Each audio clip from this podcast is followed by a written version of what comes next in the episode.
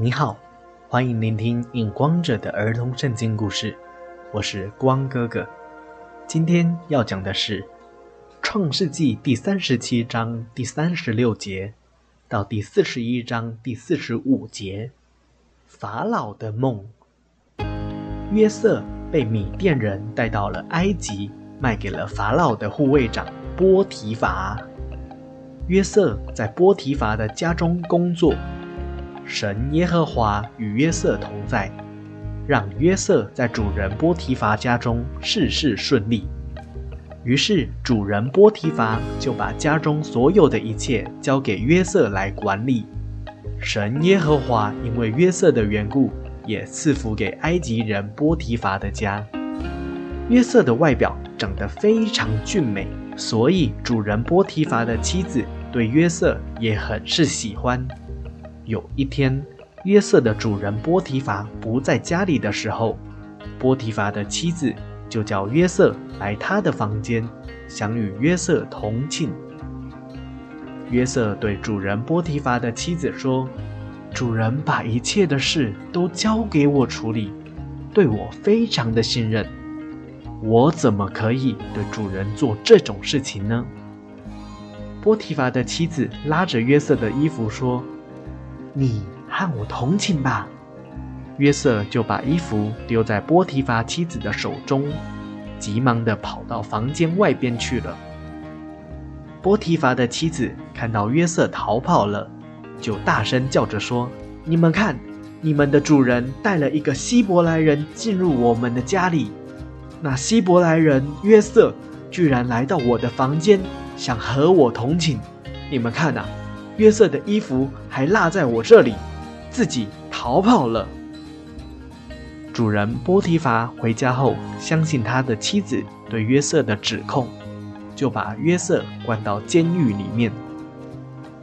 有一次，国王的宴会中，在法老面前服侍的两个人，一个是酒正，一个是厨师，因为得罪了法老，也被关到监狱里面。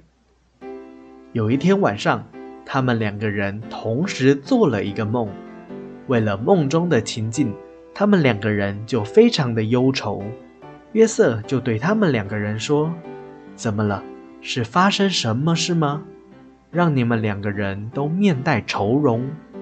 他们对约瑟说：“我们各做了一个梦，但是没有人可以帮我们解梦。”约瑟对他们说。解梦不是出于神吗？我的神耶和华会帮助我的。你们把梦境告诉我吧。于是九正先告诉约瑟说：“我梦见在我面前有一棵葡萄树，树上有三根树枝，好像发了芽，开了花，上头的葡萄都成熟了。法老的杯子在我的手中。”我就拿葡萄挤在法老的杯子里面，把杯子递在法老的手中。约瑟对九正说：“你所做的梦是这样解的：三根树枝就是三天，也就是说，在三天的时间，法老一定把你从这监狱中放出去，叫你还是当他的九正，让你仍要递杯子在法老的手中。”和先前做他的九正一样。如果这梦境真的能实现的话，求你帮帮我，在法老面前说说我解梦的事，救我出这个监狱。厨师看到约瑟解梦解得好，就对约瑟说：“我在我的梦中看见我的头上顶着三个装有白色饼的篮子，最上面的篮子里面放着。”为法老烤的各样食物，有飞鸟来吃我头上的篮子里面的食物。约瑟对厨师说：“你所做的梦是这样解的：三个篮子就是三天，也就是说，在三天的时间，法老一定会斩断你的头，把你挂在木头上，必有飞鸟来吃你身上的肉。”到了第三天，约瑟所解的梦真的发生了。但是九正却是忘记了要救约瑟出监狱这件约定了。过了两年，有一天晚上，法老连续做了两个梦。到了早晨，法老因为不能了解梦中所代表的意思，心里面就非常的不安，于是差人召集了埃及所有的术士和博士来。但是却没有一个人可以完全的解梦。在旁边服侍的九正突然想起了约瑟，就对法老说：“我今日想起我的罪了。从前法老恼怒臣仆的时候，把我和厨师关在监狱里。我们同一天晚上各做了一个梦。监狱里有一个希伯来的少年，分别帮我们解梦。”后来，正如那少年解梦的一样，我还是回到法老身边服侍，当原来的九正厨师，真的被挂在木头上了。法老听到九正如此说，就差人去把约瑟叫来。法老对约瑟说：“我做了两个梦，国内没有一个人能解。我听了九正说，你听了梦。”就可以了解梦境的意思。约瑟对法老说：“解梦是出于神的，我的神耶和华会帮助我，请法老把梦境告诉我吧。”法老对约瑟说：“我梦见我站在河边，有七只母牛从河里上来，又肥壮又美好，在芦荻中吃草。”后来又有七只母牛也从河里上来，又软弱又丑陋又干瘦，在埃及全地我没有看过那么不好的母牛。这七只丑陋的母牛吃尽了最先出来的那七只肥壮的母牛，吃完之后却看不出是吃的，还是一样的丑陋干瘦，我就醒了。法老又对约瑟说：“后来我又睡着了，我梦见一颗麦子长了七个穗子，又饱满又美好。后来又长了七个穗子，干枯瘦弱。东风吹来，这七个穗子就被吹焦了。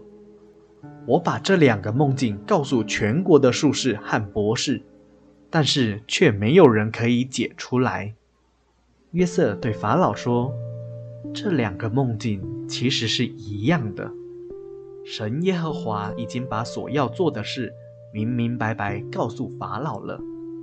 那七只肥壮的母牛和七个饱满的穗子，代表的是七年。后来上来七只干瘦又丑陋的母牛和七个被东风吹焦的瘦弱穗子，代表的也是七年。”神耶和华是要告诉法老说，埃及全地会有七年的大丰收，之后马上会有七年的大荒年，埃及全地必被这饥荒所毁灭。至于法老连续做梦两次，是因为神耶和华已经确定要做这事，而且必速速成就的意思。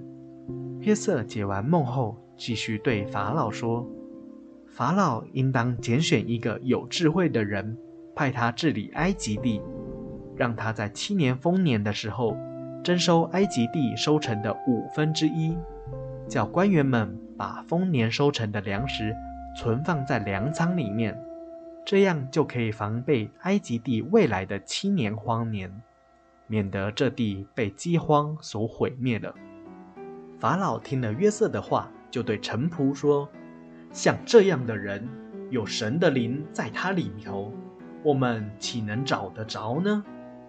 于是法老就对约瑟说：“你的神既然把这一切事都指示了你，可见没有人像你这样有智慧的。我派你为我掌管我的家，我的民必听从你的指示去做。这埃及全地只有我比你大。”法老就摘下手上的戒指，把戒指戴在约瑟的手上，又赐名给约瑟，叫做沙发纳特巴内亚，也就是世界的救主的意思。另外，还把祭司的女儿雅西娜嫁给约瑟为妻。今天的故事就到这里，我是影光者，期待我们下一次再见。